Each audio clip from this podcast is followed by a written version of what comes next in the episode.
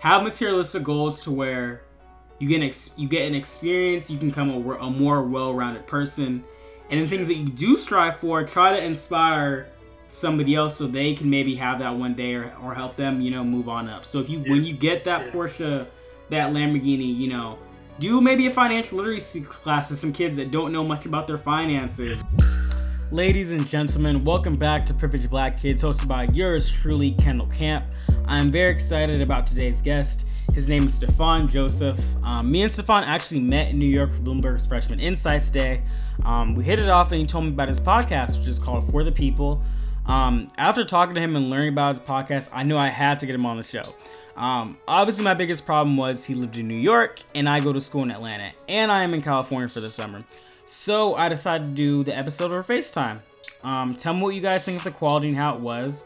Um, today we discussed the problem with materialistic goals. Um, I feel like in the world we live in today, everybody's striving for more, but where's the boundary on what becomes unhealthy? Um, we discussed that and also how to turn materialistic goals into positive reinforcements, not just to do better for yourself, but your community. Um, you can hit me up on Instagram if you like this show. Um, my Instagram name is underscore Kendall Camp. Um, send me your feedback. Let me know your favorite parts of this episode. Um, let me know what you're listening to and share it just to let people know. Um, can't thank you guys enough. Thanks for you continuing to support the podcast. And here's the seventh episode of Privileged Black Kids. What's up, Stefan? Thank you so much for coming on today. It's good, my man. What's going on? Like, it, it's been a while since you can really get this going. But, like, it's finally exciting that it's going to happen. But before we start, though, I got to ask you something. Okay. So, it's kind of corny, right? But, All right. like, I got to know. I got to know, right? Mm-hmm. You know, like, you're in Kendall Camp. Yeah. So, technically, you're the original K Camp. How did you feel when some artist comes out of nowhere and kind of, like, bites your style? Like, I mean, to be honest, like it was. Yeah, I'm the original, but like I never like no, I never called myself K Camp. Like when I was in elementary school, I think it was actually in uh, it was in middle school, right? Uh, some it was in I think it was middle school, or, like high school, like freshman year. Some girl was like, "Oh, you're K Camp, right?" And she would always like joke me about that stuff. And like every time like she would see me, she would like play the song and she would tweet me about this that, that K Camp song. Yeah, Like, what's that song called? I forgot. It was like comfortable. something like that. At this point, where is he? I've never heard I've. I've I have no idea. Yeah, but I don't know. I was kind of like thinking, I'm like, yo, he's dead. His name is like AK Camp. Like, what the hell? Like, anyways, man. But I had to get that corny joke out of the way.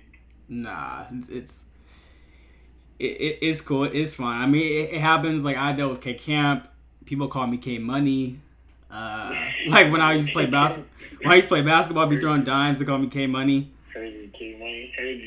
Heard you. All right, cool, cool, cool. Yeah, but let's uh let's get into the meat of this uh discussion. What I called you for. Um, I knew you were kind of the best person for it to kind of just talk about this. But like, of course, like the topic today is like the problem with materialistic goals. Um, and I was wondering, like, as far as from your perspective, like, why do you think people have materialistic goals?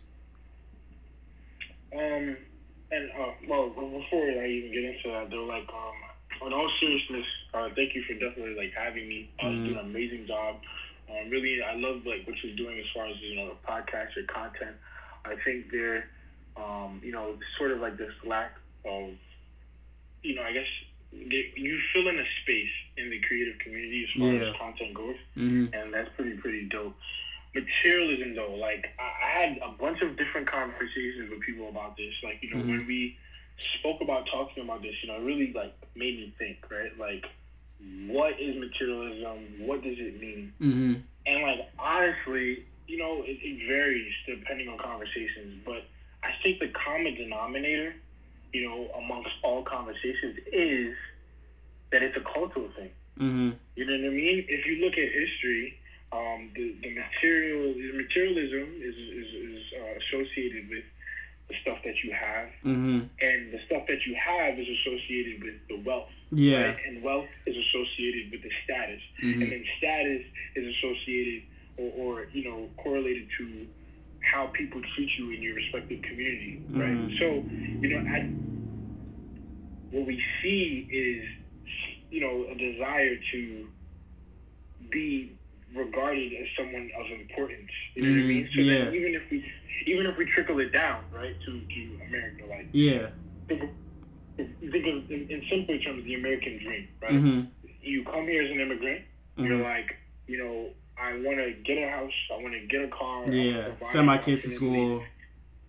send my kids to school, exactly. You know, Mm-hmm. like get a good paying job and all of these things of that nature. All of it is surrounded by wanting to be regarded as someone, you know, of importance in your respective community and respective friend circles and stuff like that. hmm The thing is, uh, for, for me, as far as materialism goes, I think where it sort of started to, you know, get attached to that negative connotation, uh, it was when it was when you know like as as the income gap between you know poor the poor class and the rich class as it Yeah. increases materialism starts to become more of a negative thing hmm because if I can't feed my family I can't you know get that new Porsche that new Benz that new Nissan Yeah. and all of these things now it's kind of like all of these things are sort of they start to have this negative picture around them right hmm so I think as income started to, as history, as time progressed, and income gaps become, you know, larger Yeah, and larger, mhm. and, and on, a, on a global scale at that, um, materialism starts to have this negative connotation. You know what I mean? But Mhm. I mean, I don't know. These are some thoughts that are just coming to mind as I hear like materialism, and I'm talking to different people about it. Like, you know, I feel that's really where it's at right now, and Mhm. you know, that's something that's subject to change and subject to, I guess, evolution to a degree. I don't know. No, that's uh that's that's interesting. I mean, I think materialistic goes as far as it's it's it's got worse since social media's came out. Um because used to, you know, you would see, let's say, you have your neighbors, like you would see their, you would have their house, you guys have your cars, and you know, you would see Yeah. what they're wearing. But now social media, you can see everybody, like your friends, your family, celebrities, and it creates this constant kind of thing of just always feeling you need more. Um, Yeah. and I think people don't realize it. Like it just people don't realize it affects like just not just their productivity, but a lot of times with their relationships. Like I noticed, I read an article that um guys that tend to be on Instagram or Twitter more actually tend to cheat more than they would if they weren't. And the reason is for that is think if you go on Instagram, you're seeing all these different pretty women. You think you have all these options instead of just saying faithful to the person you have. You know what I mean? right, So yeah, most definitely. There's uh, one of my favorite books um, is, is by Charlamagne the God. Um, I mean, I don't know. Yeah, I, I, I, I looked at some of his stuff. Yeah, this one is um, called Shook Ones. It's the second book, um, and he had wrote something that I think like really highlights what social media has done to the definition of materialism, Mhm. right? And, and the connotations that it's brought about. You know, in his book, he goes into detail about how we are becoming insecure because we're living through or we're comparing our daily lives to everyone's highlight reel. Yeah, So, for instance, and I, I spoke a little bit about this on my podcast for the people. yeah, I talked about how um, you know social media had its own. I had my I had my own social social media experience where I had to get away from it hmm because I started to realize that I was getting a little depressed because and, and as a matter of fact I wouldn't even I wouldn't even undermine that depression to a little. I would say I was getting depressed hmm because I was realizing that I had to not only I wouldn't say I had to keep up with other people because that's not really like how I see things, but I, I felt like I was in competition with myself yeah, because I would always be seeing like these memories and these things that I've done and these things that I've accomplished. hmm And being that social media is to a degree like a you know digital scrapbook, I'm like, oh man, Yeah. like You didn't like you didn't like looking back at your past, basically. I liked looking at it, but I felt like I needed to show that I'm not falling off. Mm-hmm. I got what you You mean. I mean? Yeah, totally. So it it wasn't like I was I was proud of it. I'm like, oh no, good stuff. Like you did this, you did that. That's great to look at. But nobody wants to see you reposting that memory forever. So you got to get up with something new. Oh yeah. And Mhm. it's crazy because you'll realize, especially when it comes to stuff like that, that you're not necessarily falling off. It's just that different things are in motion hmm that just don't need to be, you know what I mean, publicized at that moment. So, mm-hmm. for instance, if you're doing well in school, nobody likes to say, like, oh, nobody, I mean, some do, right? But, like, the 4.0 average, you know, I mean, me personally, I'm not the type to be like, oh, like, here's my GPA. You yeah. know what I mean? But if I go, like, if I'm down on Wall Street, I'm ringing the bell, like, I'm gonna like, hey, I was at the stock market today. You know what I mean? Like, yeah. And it's not, it's not a boasting thing. It's more so just like I just want to share this moment with you. Mm-hmm. You know what I mean? Yeah. And all in all, yeah. So like all in all, and trying to share that moment, right, and and trying to feel like I have to have a moment to share, I started to look at myself a different way. Like, yo, like, damn, what are you doing, Steph? Like the people are looking at you this way, but you're not being consistent. You're not putting up them points. You know what I mean? Yeah. You know what I mean? Like you keep missing these shots. Mm-hmm. But really and truly I'm just working on my game. You know yeah. I mean? So it it, it, mm-hmm. it, it, definitely all ties into like what societal definition of materialism is at this point. You know mm-hmm. what I mm-hmm. mean? Being that social media has brought out this new highlight reel that we all compare ourselves to, mm-hmm. you know, it becomes more challenging for us to to really operate as we should in our daily lives. You know what I mean? Mm-hmm. I don't know. What do you? What do you? I, I, have you had any social media experiences that you felt like, yo, like I can't believe I'm really like comparing myself to this or I would say it's that's it, it's very true. I think it was um it, and it kind of I, I think it, I've always kind of had this comparison problem. I've honestly had since elementary school. Um, mm-hmm. but then social media came middle school, got worse, and in middle school and high school, it was mainly basketball because of course like I hooped and you know you my team was like we was all right like we was uh we all we all we were always on like on the door of making playoffs um, so like we were a good team. Like we. The, uh, what you say? I saw you made. I saw, I saw you were making headlines in the newspaper while you were playing ball. Oh yeah, I posted on my Instagram. Yeah, that was. Oh, we was we was like three and zero oh at that time. Life was good. Yeah. Um, yeah. Like, yeah, but like as far as like that, like I would compare to some of my other friends in the area. Like let's say if my team like. And it'll be and it, it's dumb stuff, bro. Like it will be, let's say, like our team won a game on homecoming, like it's cool, but the other school, like they have a bigger school and they won a homecoming and they get more clout on Twitter, whatever. And it's like, oh yeah, we won, but like we didn't get the type of clout or like stuff they get and like stuff like that.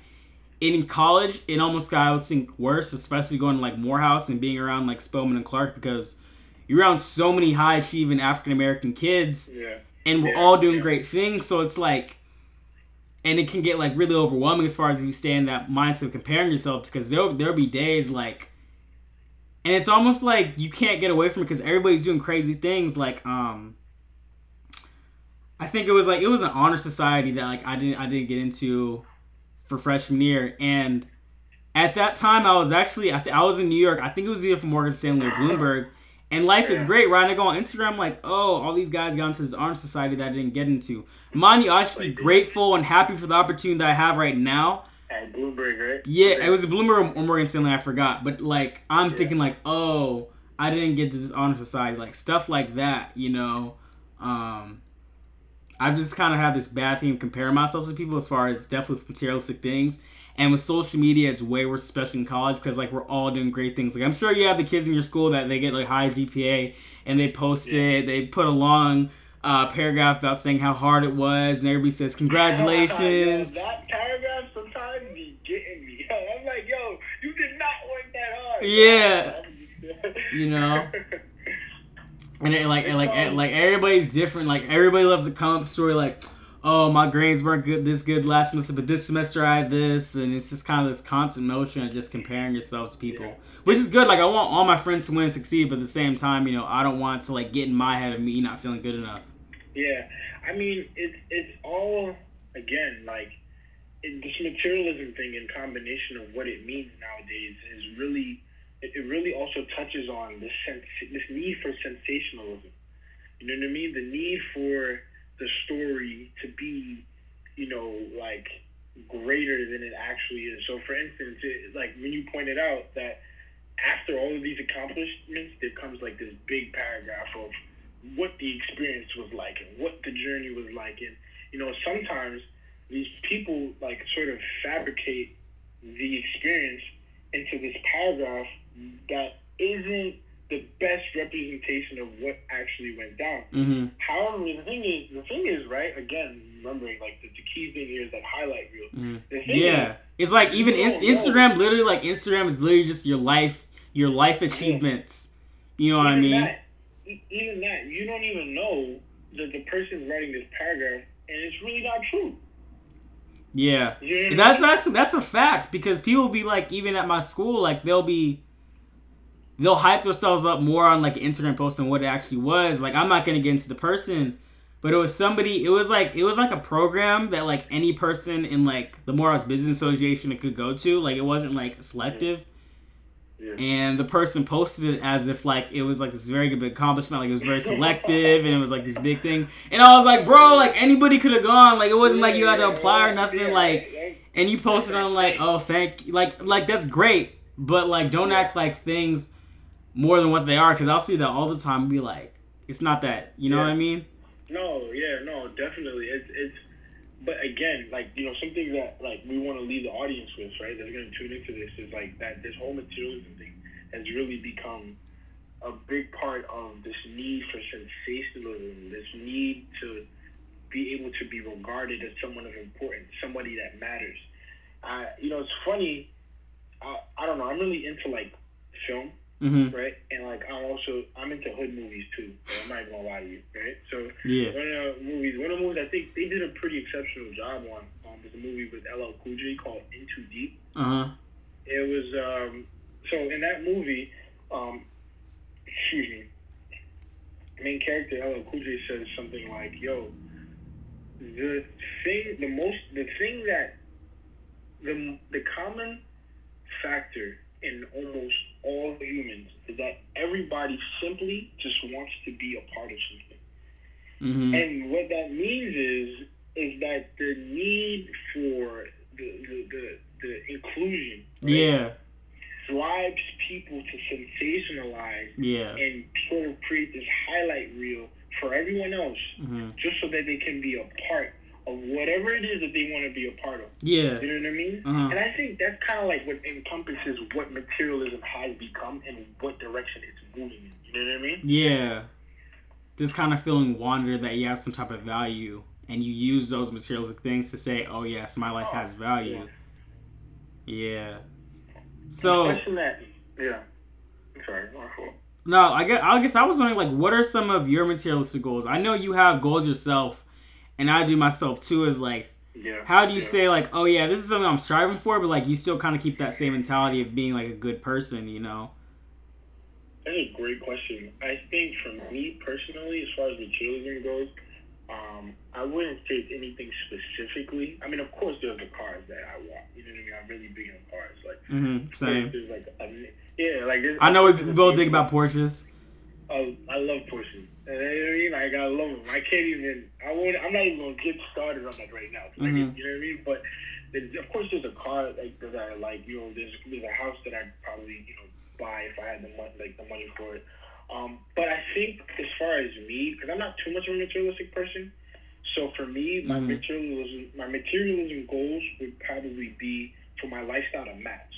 So, for instance, my car matches my house, and my house matches my clothes, and my clothes matches like my ambitions. Yeah. So, for instance, for instance, like, you know, I don't want to be driving, you know, that 911 GT4, and you know, like I live in my mom's crib. You know what I mean? Like, Yeah, that does not make sense. Yeah. yeah, regardless of whatever neighborhood she lives in, like being like, let's say she, you know, catches the lotto and buys a big crib somewhere, or whatever. hmm Like even then, though, like you know what I mean, I still feel as if like it doesn't really match because, you know, it's kind of like, what are we doing here? You know what I mean? Your Mhm. priorities seem a little out of the ballpark. So for me, materialism really means like the lifestyle matching, like you know, credit scores and you know, financial literacy being in tune and, and, and I think everything else should follow. You know what I mean? So I don't know. That's, that's kind of like what my materialistic goals are, sort of.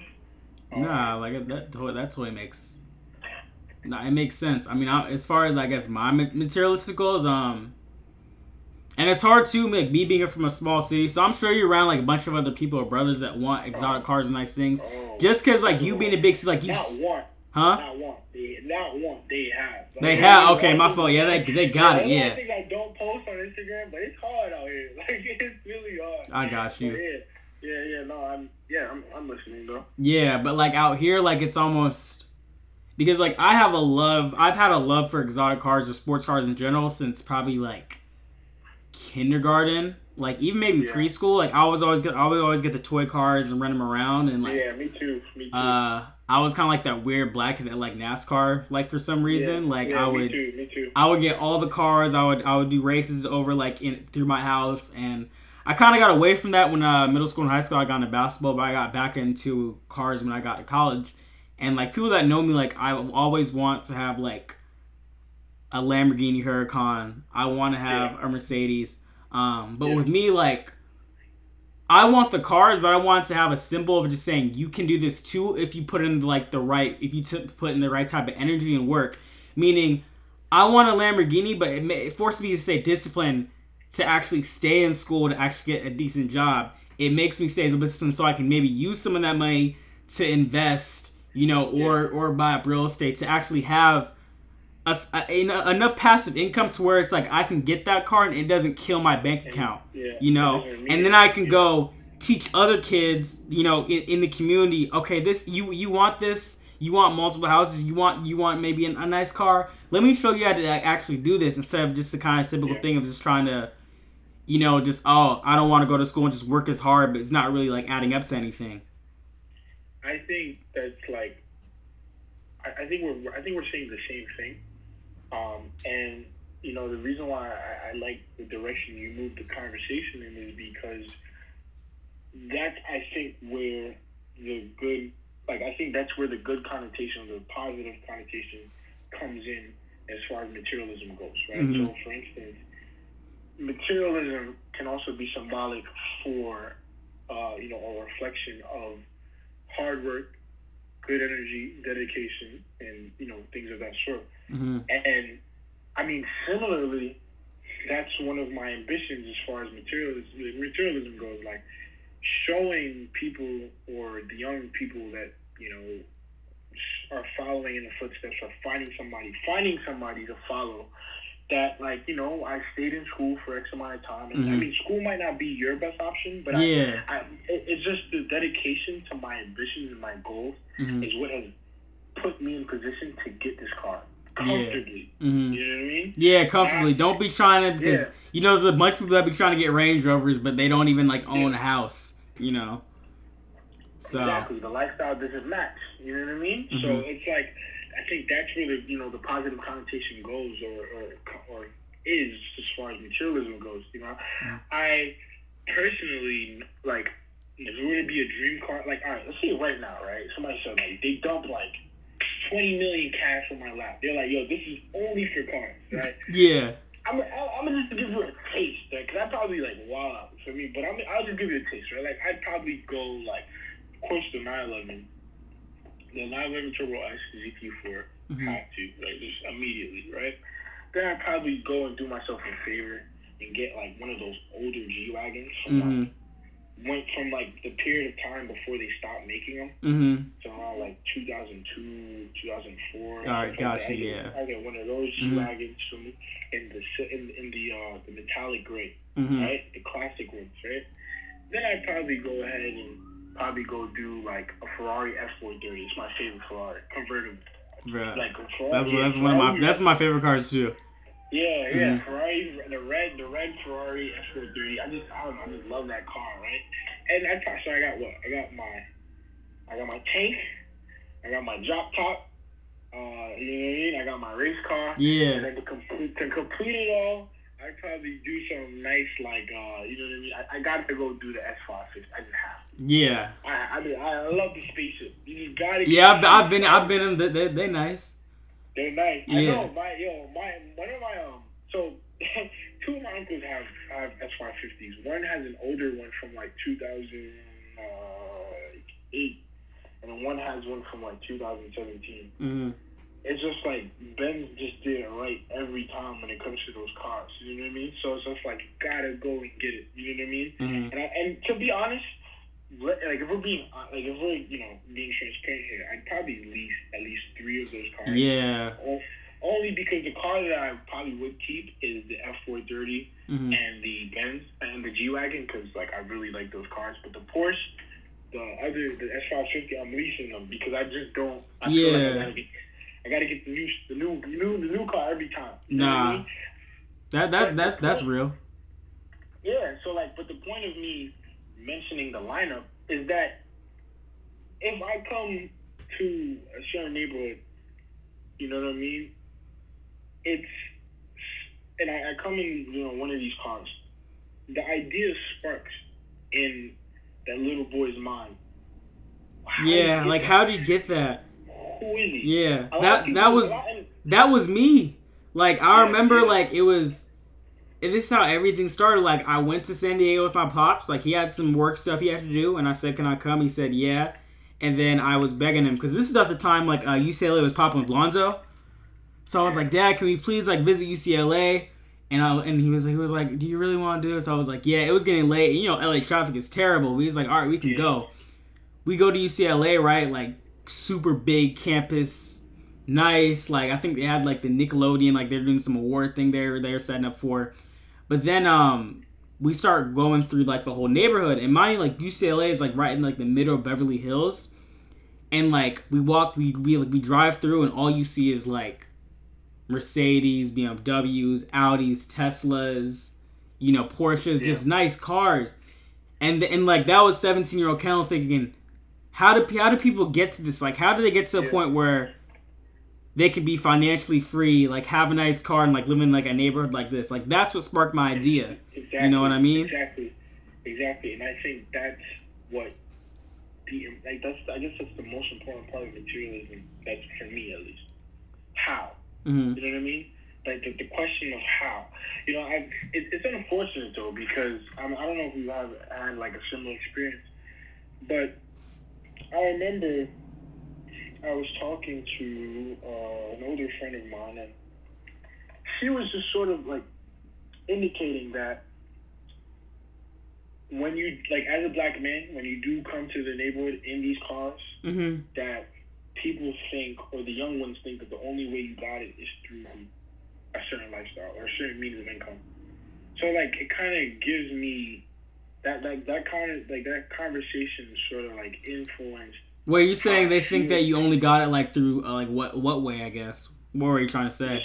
The, the, the slinging way. Oh, so you're saying they only think, oh, you he was probably athlete, he was entertainer. They don't think like businessman, doctor, lawyer. I got you. Exactly. Mm. And that kind of like, you know, to a degree, like a little, like, uh, yeah, it's kind of like, I wouldn't say depressing, right? Because I don't like to throw that word around. Mhm. Um, I would say it's kind of like draining.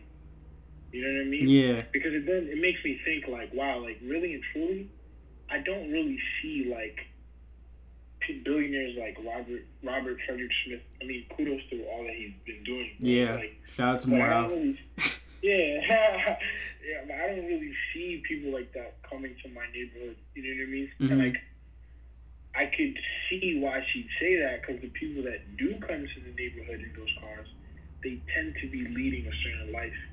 So it's kind of Yeah. like you know, the, it gets complicated as far as materialism goes because then mm. it's like, I Yeah. I- I mean, everybody's like so different. So like I remember I watched this YouTube video. It was like it was these guys and they literally were on Rodeo Drive asking everybody about their exotic cars. You know, Rodeo Drive is a hotspot for exotic cars. And they would ask some people like how they got it, what they did.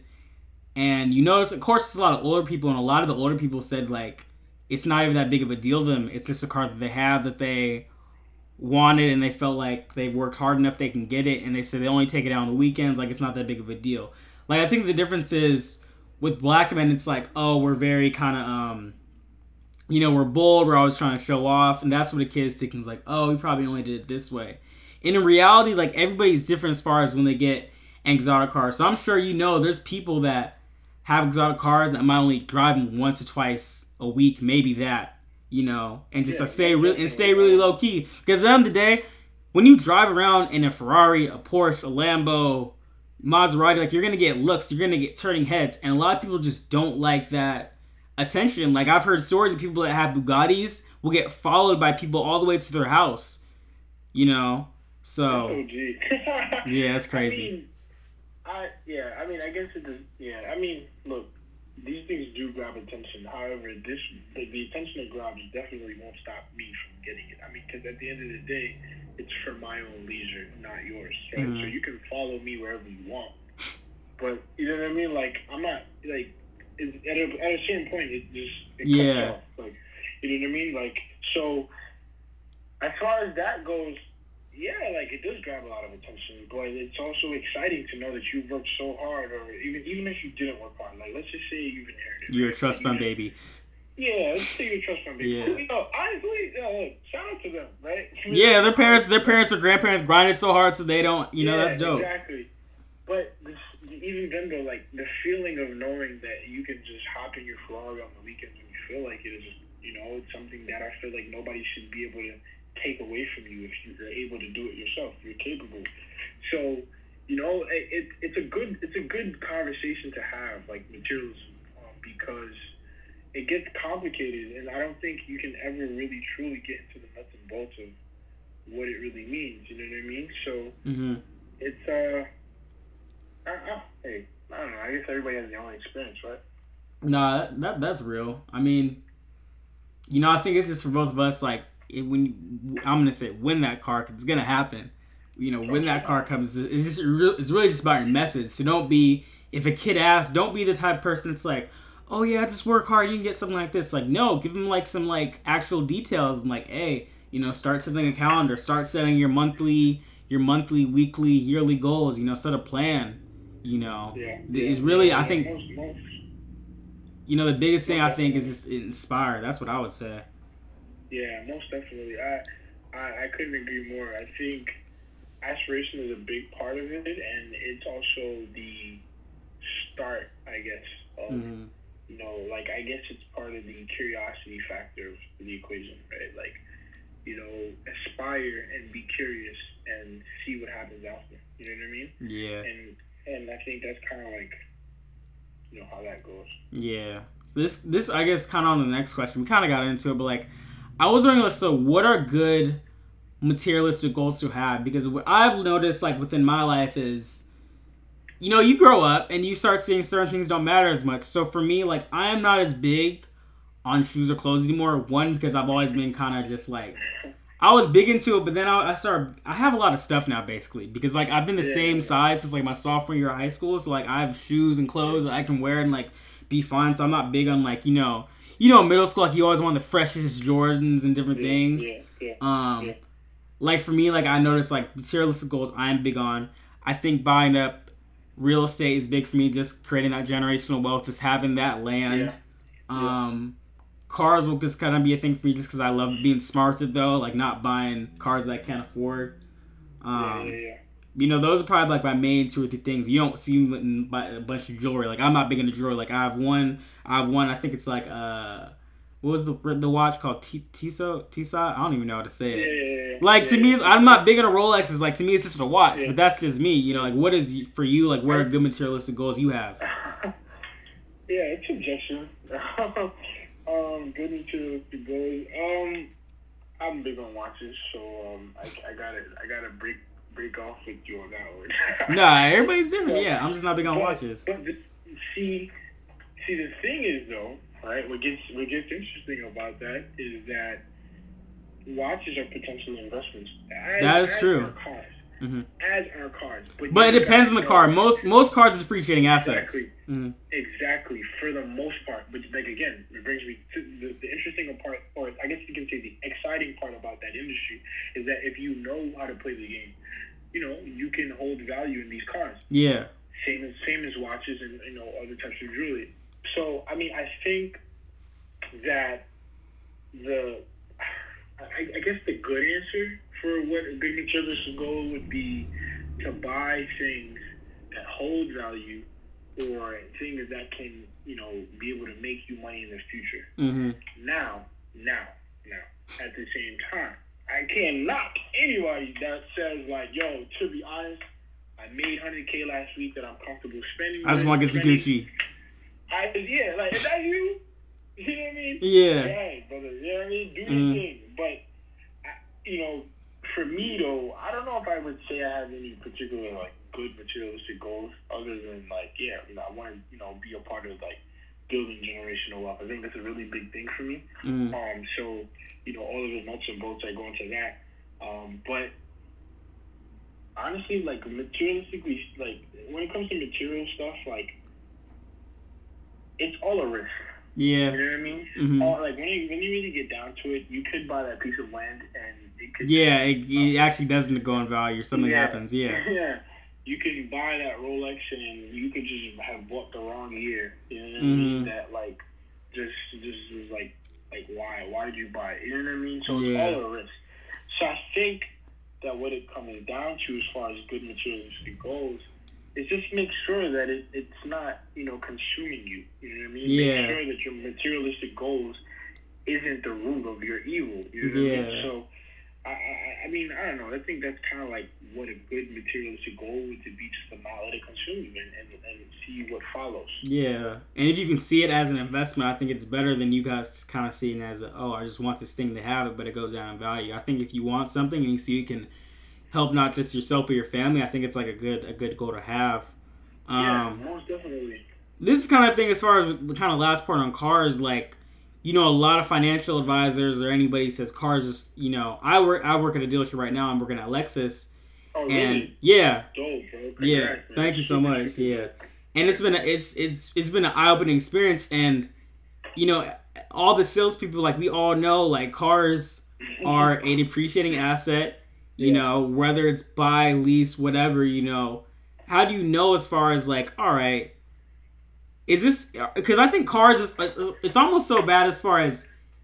And it's kind of just the typical thing that kids want. It's like, all right, I want a car when I get rich. Like you never hear people say, "Oh, I want really land." Some people say nice clothes and shoes, but it's always the car. And it's like, how do you see Yeah. certain cars as like, all right, that's a good materialistic goal. Like you talking about the Ferrari of how it can go up in value. Like, what do you think? Well, I mean, as a car enthusiast, I mean, I'm probably I wouldn't say like I'm that much like I'm not the smartest car enthusiast ever, but like I really have a good love for cars.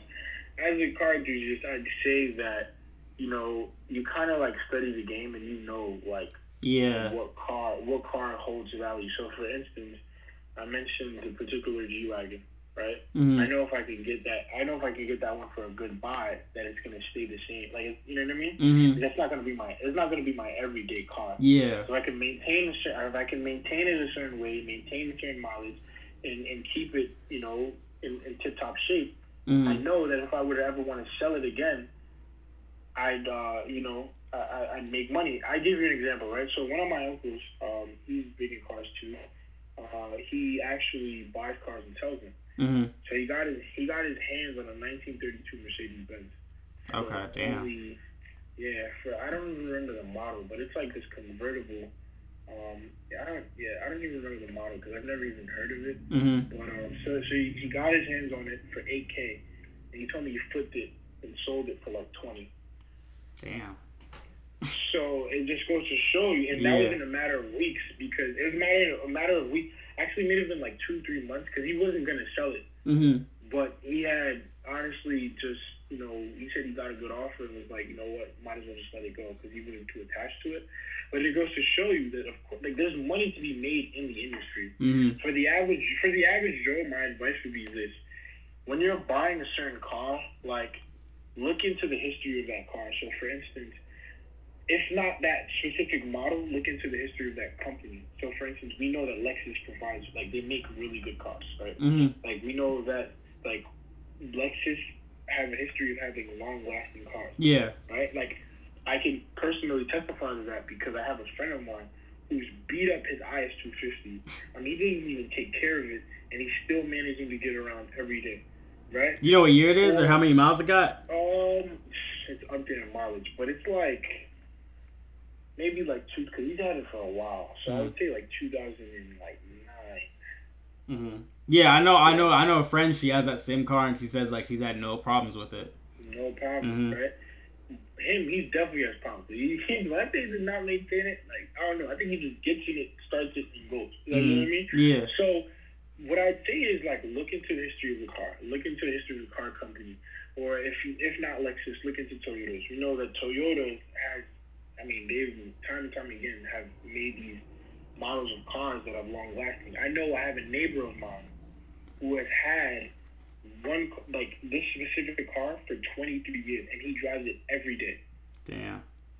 It's a Toyota Camry from like 19 Mm-hmm. something, not even 1990 something. Mm-hmm. So it just goes to yeah, it just goes to show you that as with everything else, it's comprehensive research. Now again, remember the common factor is the material things is that it's a risk. Mm-hmm. You might just get that model that's a lemon. You might just get that model that is just like not working out for you.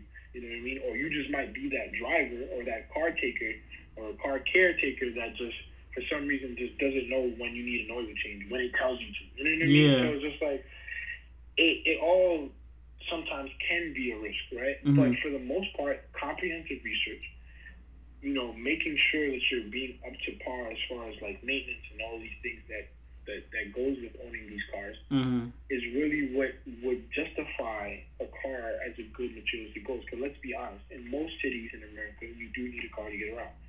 And Yeah. not cities, just most geographic locations, you know, a car is sometimes your primary, if not only, form of transportation. Yeah. You know what I mean? So Mhm. you can't just rule it out. Like, although it has potential to be a liability more than an asset, Mm-hmm. but you can't you can't just rule it out as something like you don't need. You know what I Yeah. mean? So you know, I, I would say as far as like materialistically speaking, as far as cars goes, like definitely research is a really big thing. Like look on the list, look on what car companies have been, you know what I mean, time and time again producing reliable cars. And that's like that's one way to start. And if you feel as if like you want your car to be tailored a certain way, go into you know do a little bit more research and see Yeah. what what company meets your needs. So that's kind of how I design. I, I would you know recommend somebody design their materialistic goals as far as cars go. Nah, nah, that's real. I, I mean, that's all great as far as analysis, as far as just do all the research, look at the background as far as the car. You know, like me, like you know, with exotic cars, like I'll probably like best believe my first exotic car is gonna be used. Um, I want it to be something that can. What do you say? Yeah, me too. Me too. Like it's gonna be something that can stay around the same value, even if I drive it like a good amount of miles. You know, so yeah, but yeah, you- most definitely. Working at Lexus though, like you know, like what's it been like?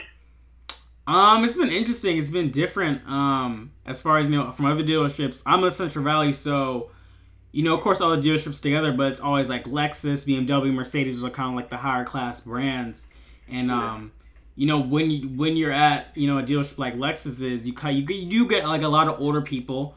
Um, that have like the Yeah. means for it because like even like a new Lexus like you're good with, with tax you're easily talking over 50k um Yeah. so you know these cars are expensive but you actually learn a lot from some people that come through there. Um, you know, some people have businesses. I remember there's one guy came through like he actually owns like a bunch of real estate, and you know he bought like an expensive car and just paid it all cash. You know, so you kind of learn from that. You know, as far as people that get these cars, they have other sources of income. They have businesses, real estate. Maybe they have royalties from a book. Um, so you kind of learn that. As far as like me working there, um, it's been it's been fun. Um, I've I've learned a lot from the salespeople. You know, even like people within finance, service. You know, you get to learn a lot. Um, but also about myself, sort of what I want in a car. You know, as far as I think this is actually advice. This is to anybody who is about to turn, you know, 22 or even if you're 18 looking for a car. The problem with a lot of college kids when they get their first good paying job, they go get a very nice car or like a Lexus, BMW, Mercedes. They'll usually get a 3 Series BMW, a C Class Mercedes, or an IS, a new IS Lexus. Yeah, yeah, because those are like your entry into that world. Yeah, my advice, honestly, and if you're really into cars, I would wait it out for two three years. Try something that is a lot for a lot less, and then maybe get that car one. You probably can have a couple bonuses that will be in by that time. You're 25, 26. Yeah, You know. And then also your insurance goes down, I think, when you turn 25 by a lot. Oh yeah, so I actually I worked in insurance um like two years ago, and like no way, there's no, I mean, there's I don't care if you've been driving under your parents' insurance since 17. your rate is going to be high up until you're about 26. And that's that, that does, that's for the most part across the board for all insurance companies. I worked at Allstate, Mm-hmm. and you know what I mean. One of the things, my my agency owner, she uh, sort of was like a mentor to me, and she was saying like, yo, honestly, like if if you like if it was if I were you, I would definitely not try to get any type of like three class, uh, three series, C class, or IS at an early age because insurance is gonna slam you for a fact. You know what I mean? Yeah. So you know, I, I, I gotta I gotta agree with you on that. Yeah, nah. I mean, it's that's kind of my take from me being Lexington, kind of learning, you know. And I think it's good. Any, but what do you say? It, it's interesting though. You mentioned that some people come through there that it's sort of like, to a degree, like in this sort of like uh, different on the on a different side of the financial spectrum. So like people that are getting royalties and Yeah. real estate are coming through. It's so interesting how where you are dictates like the type of people that you meet and the connections that you make. It's sort of, sort of it's pretty cool. Like you know what I mean? Yeah, and that was kind of my thought process going to as far as dealerships I was looking at. I can maybe work at to get experience. I knew, you know, the higher end ones like my connections or network would maybe be better because of the people that I'm be seeing on a day to day basis. And even with Yeah. that too, like I, you know, not everybody that buys Lexus has money like that. I have seen younger people. I've seen younger people try to get cars that they really shouldn't be getting. And- you know, but at the end of the day, it's a great life experience for me. I'm 19. I can learn from their mistakes and I have to make myself. You know, so yeah, yeah, yeah, most definitely. Yeah, I mean, that's I guess that's definitely a productive way to go about it, right? yeah. Um, but yeah, I guess kind of the next like subtopic. So, what part of New York are you from again? From Brooklyn, Brooklyn, born and raised. Brooklyn. Oh, you you a Yeah. Nets fan?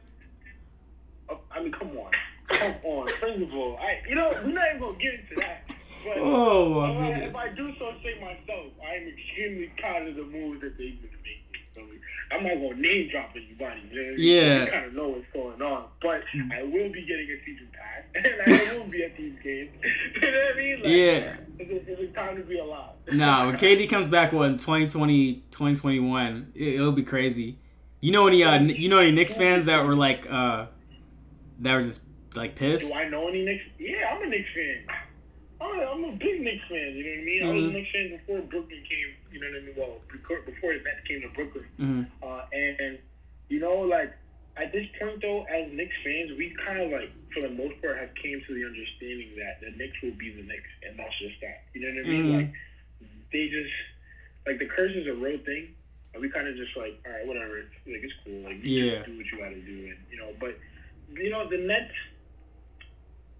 they have potential, or they will show at least, and you know, it's like as exciting as these trades are, like exciting as these rosters i- is, it's like we're not really too sure. Because New York has had like both the Nets and the Knicks have both had like people where like they've always they, they've had potential on their rosters, Yeah, but the potential was like never met. You know what I mean? yeah, So as like I don't know, it's just like a New York thing. I don't know for some reason like as exciting as these rosters rosters sometimes are, it's just like ah, we just got to wait to see. Like, you know what I Yeah. mean?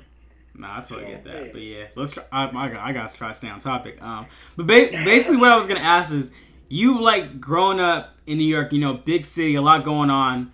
I was telling you before, like I told you over phone calls, is uh, when I went to New York, it was Yeah. My anxiety, like my just my whole mood, like was through the roof. Because everything was so fast. Everything was just so like upbeat and just like the tempo and, and people are just going from place to place. Like, have you noticed? And this is kind of comparing me for living in the Central Valley in a small city. Do people push more towards materialistic goals like in New York because everybody's kind of so focused on getting to where they want? Yeah, no, it's uh like so I kind of mentioned I hinted at this a little earlier when um I was like yeah like I have cousins like that have these type of cars and stuff and you know it's like this like it's just so crazy over here like as far as materials go like I'll give you an example right? Mm. I'll be on my way to school so I take the train right? I'll be on my way to school it's winter time so like winter time is like the easiest time to kind of see like who has what in their closet because like all of these coats are coming out, right? Yeah. So like mad fur coats are coming out. But there's one company that makes mad bread off of New Yorkers. It's Canada Goose. Like you don't even know. Like it's like to the point where I want to know how is it that the income the income gap is so large, but everybody and their dogs have Canada Goose on the tree. Like it doesn't even make sense. Mm. So like it just goes to show you how much the wealth is in your face. Mm. So then what does that do, right? What does that do for the average New Yorker? Now it's kind of like I might spend my last of my check on that goose because I don't want to feel left out. And this is a real thing. They people are not gonna admit it to you, but this is the thing because I honestly. I'm, I'm I'm currently saving up for a goose because they're not gonna leave me hanging on the tree this year. Mm. so it's just like it just goes to show you that like you know it's just so much money around that sometimes it's hard to like it, it's hard to like stay in your own lane because it's like if you're making like twelve hundred dollars and you see a goose for eight hundred, you're like, oh, like I can afford it. You know, I'm gonna make it back the next check. And now you're like maliciously, right, to a degree, purchasing something that you really can't even afford because mm-hmm. you just don't want to be left out. Or like, for instance, I I have like cousins that own like BMWs, right? So like M4s, M3, M2, like, and those are like pretty expensive cars. Yeah. You have, you have me. I'm like, damn, like, how do I make a move to get that M3? You know mm-hmm. what I mean? Mm-hmm. How do I make a move to get the M5?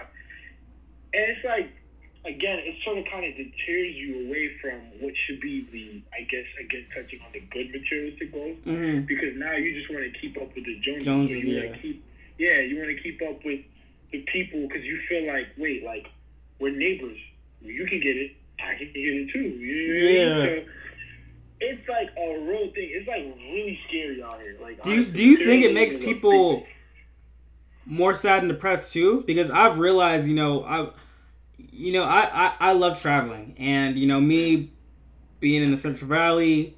You know, I got family in the Bay. I've spent time, of course, in ATL now in college. Like I've been to New York a couple times, and it's so interesting to kind of see how the world is so different as far as how everything goes. And I was making a joke with my friend while we were in New York. I was like, it's almost like New York like got so so packed. They just decided to build everything, just keep building stuff up. And it's yeah, almost like yeah. everything is so packed and it's like you can't really breathe. And it's just everybody keeps coming to it because you see on pictures, you see on videos, you see on like YouTube or movies, like New York is this beautiful place and everything's going on, but like in reality, a lot of people are just kind of just like overwhelmed while they're out there. It's honestly great. I mean, look, I think what it is is when you have so much stuff going on, it's kind of like hard to it's hard to focus in on what's really going on, right? So like mm. when you have all these things moving around, it's like you know, there's hypertension. It's like this, just everything is go go go go go go go go go go go go go. Uh-huh, yeah. That at some point you have to you have to stop.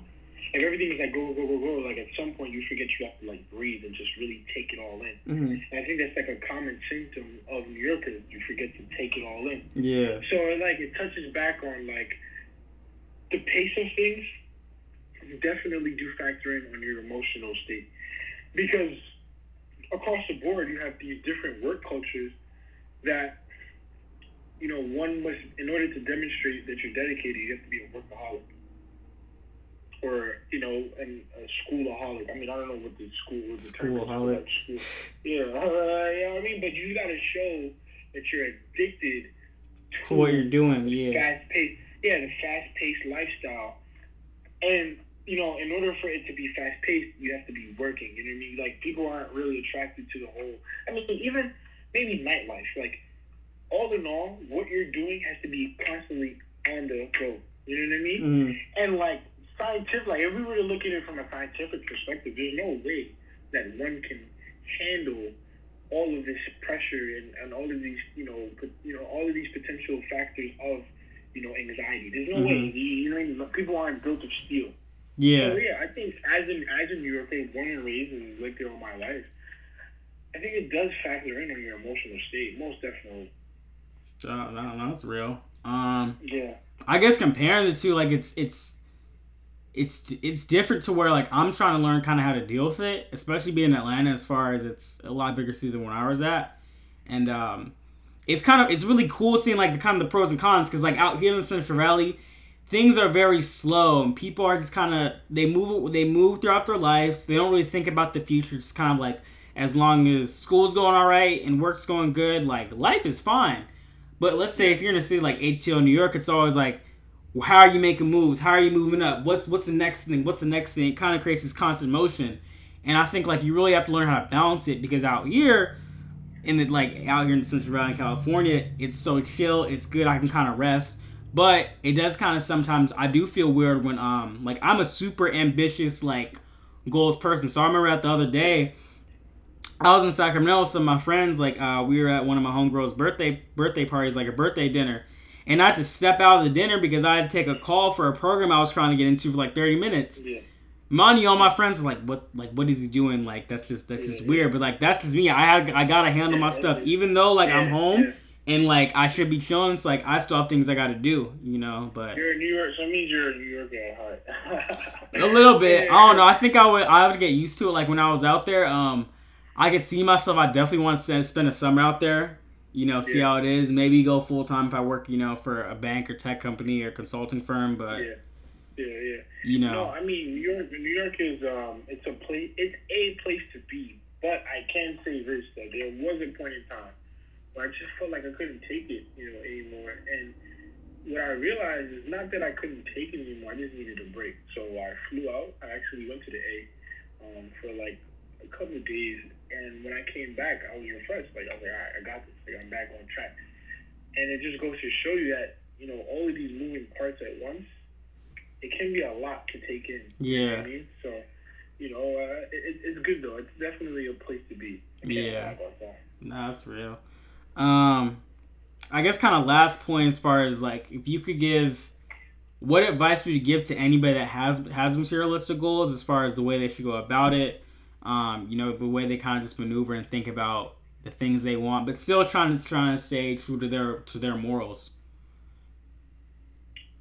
I mean, I hate to be like the pastor here, but like, I mean, the Bible, like, the Bible says, nah. I mean, I think that there's a verse in the Bible that mm-hmm. talks about this, and people. I mean, for the most part, people know. I mean, I think it's like a common saying at this point, but the the root of and money is the root of all evil. Mm-hmm. And I'm not saying that I 100% agree with this, mm-hmm. but I think that it highlights that there is an evil in being consumed by money and being consumed by what money can get. Mm-hmm. And I think that when you start to design your goals as far as like what material stuff that you want in life, I think it should be around not letting the, the, the, the material stuff consume you, not mm-hmm. letting I, I see that. I see that. Uh, that Bloomberg. Uh, oh yeah, the Bloomberg thing on my iPhone. Yeah. I see. I see. I see you. I see you. Hold on. You pull out the keychain. I, I do see you. yeah, they hooked us up real good with all the gear. I got. I got to the hotel. I was like, they gave. They gave us all this. Yeah, yeah, no, they, they, Bloomberg is very generous when it comes to gear. Um, yeah. I like how they're branded. You know what I mean? Everything is Bloomberg. But mm. hey, back, back, back to the goal. Mm-hmm. I think that you shouldn't let it consume you to the point where you're willing to lose your morals or compromise yourself, your morals, your family, things that matter, things that you can compromise the principle for that Gucci bag, mm-hmm. for that Lamborghini, for that house in the hills. Mm-hmm. You know what I mean? I think when you begin to compromise who you are and, and to start to let yourself go to the point you don't recognize who you are, I think that's kind of when, you know, that Bible verse comes into play of mm-hmm. being the root of all evil. So, you know, uh, my advice would just be to stay in line with who you are and be consistent with that. You know what I mean? Mm-hmm. Don't change. Don't change because you're making economics changing. You know what I mean? Yeah. Don't change because the opportunities that you have in life are changing also. And, and, and as you start to move up in life, you know, know that there are some good connotations to materialism. There mm-hmm. are some negative connotations to materialism, and it's up to you to figure out on what side of the spectrum you're going to fall on. Yeah. So you know, all in all, I'd say that you know, stay, stay, stay true to yourself. Mm-hmm. Um, I think I'm, I'm, repeating that one because I think it's really, really yeah. important. Um, but also, it's nothing wrong with you know, being excited about. Like, don't let anybody make you feel as if material things are like the end to your humility. You know mm-hmm. what I mm-hmm. mean? Or you're don't make no. I, I don't think anybody should make you feel like your ambitions is the, you know, this the, is the end all mm-hmm. point for you know like being a good person. You know what I mean? So uh, I think that really that really sums up for the most part materialism kind of like is to me and how I think people should view it. You know, in in a nutshell. Yeah. Nah, like I totally get what you said. I guess I'm thinking like, what would I say? Like, if I had advice to somebody that has materialistic goals, because everybody is so different. Like, I would just say like one, and it's kind of like a thing for my family. I didn't I didn't notice this till like around last year before I went to college. I noticed that my family, like my dad, was super frugal, and like he always had two things he would spend like a bunch of money on, or you know, a good amount. It was school and traveling. Like he was always big on us getting experiences and just you know doing different things. You know. Yeah. And you know materialistic things like it, it depends really how you think of it. So like even yesterday I was with my boy. I was we were doing a beat we were trying to create a beat for actually this podcast, and he started playing the piano. I was like, that's kind of dope. And then today, like, I just started randomly looking at YouTube videos, and I was trying to play the piano in my house. Mind you, I used to have a piano um, when in elementary school when I had lessons, but I didn't, I didn't care. Like, really have materialistic goals to where you get an ex- you get an experience, you can become a, a more well-rounded person, and the things that you do strive for, try to inspire somebody else so they can maybe have that one day or, or help them you know move on up so if you yeah. when you get that yeah. porsche that lamborghini you know do maybe a financial literacy class to some kids that don't know much about their finances or or, or, or show or show kids or talk to kids about the process of, of college and what it is like going from college to like maybe you know entrepreneurship or you know a job so you know that's what i would say just use it more to kind of benefit other people when you get it most definitely, man. I, I appreciate. This conversation was really, really, really like dope for me personally. I mean, it took a while to get it, but yeah, I think it was worth it. I think it was worth it though. You know what I mean? Yeah. And it just goes. It just goes to show how dedicated you and I are as so far as like what we're doing on our own time. Yeah. Um. So that's why I, I definitely was like, nah, I gotta like make this happen on my part because like I know that you weren't just like rescheduling for fun. You know what I mean? Like, nah. Because, yeah, like you were scheduling because you had to, you know, do this, do that, and stuff like that. Nah. It, it was tough because just one because the move I'm going through right now because you know a lot of times we have yeah. showings at the house but you know it's yeah. nice we finally we finally made it happen. Most definitely. I, am excited though. I mean, hope to hope you know you can get on my podcast soon. I mean, it gets a little complicated on mine because I'm not doing it by myself. But yeah, I, I definitely want to have you. I definitely want to have you on there and um, you know, shoot shoot some of that energy on my side and see what you feel about uh, you know, whatever topic it is that we decide to pick apart. Nah, definitely. Just call me anytime and you know, got my fingers crossed. Maybe I'll be in New York next summer. You never know, you know. No, no, no. You are gonna be in Europe next summer. I already, I already know the vibes. Like I know what's going on. No, maybe you know what we should talk about, like the lingo. Because honestly, Cali lingo is like weird to me. Like I don't know. New York lingo maybe, to me, maybe, it's like it's different. Like when New York New Yorkers talk, like y'all talk so fast. I'm like. I remember I think I first met you. I was like, "Bro, is, is this, does he have? Is drink a lot of coffee? Like, is this how it is? Like, I was like, he's trying to blow smoke, and like, what is he doing? This is the thing, as bro. It's just like it's a vibe. You feel me? And this is how we move. Uh, but I, I look, maybe it's a sneak peek into what we might talk about on, on for the people. So um, I think I had um, I, think I was supposed to tell. Oh, my Instagram. Yeah. Real Steph.j, and I'll text it to you. Real Steph.j, got you. I'll yeah. put that in the link in the uh, description so anybody can look for it. And also uh, plug your podcast, you know? Most definitely. Um, uh, for dot T-H-A-P-P-L, for dot the people. Um, and, you know, we sort of talk about, you know, we, we sort of similarly touch on these topics, um, you know, except it's, it's three of us. It's me and my co-host. Um, but all in all, it was dope talking to you, bro. Looking forward to uh, working with you in the future, man. Ah, definitely. Thank you so much. Yes, sir. All right, that'll be the seventh episode of Privileged Black Kids. Um, thank yes, you, Stefan. Sir. Thank you, thank you, Stefan, so much for coming on. Um, it's the first episode I ever did over the phone, and we're three thousand miles away, which is crazy. You know. Um, yeah, yeah, most definitely, most definitely. But um, I'm about to jump into something, so let's uh, let's let's let's, let's follow up on a on a, on you know me? Let's follow up on texting let's see when we can get this out to these privileged black kids, man. Yeah, bro. Yeah, I was just gonna like close it out. Yeah, but uh, please like and follow us on SoundCloud or iTunes to hear more content of Privileged Black Kids. Um, if you like this episode, please post on your Instagram stories. Um, tag me at underscore Kendall Camp.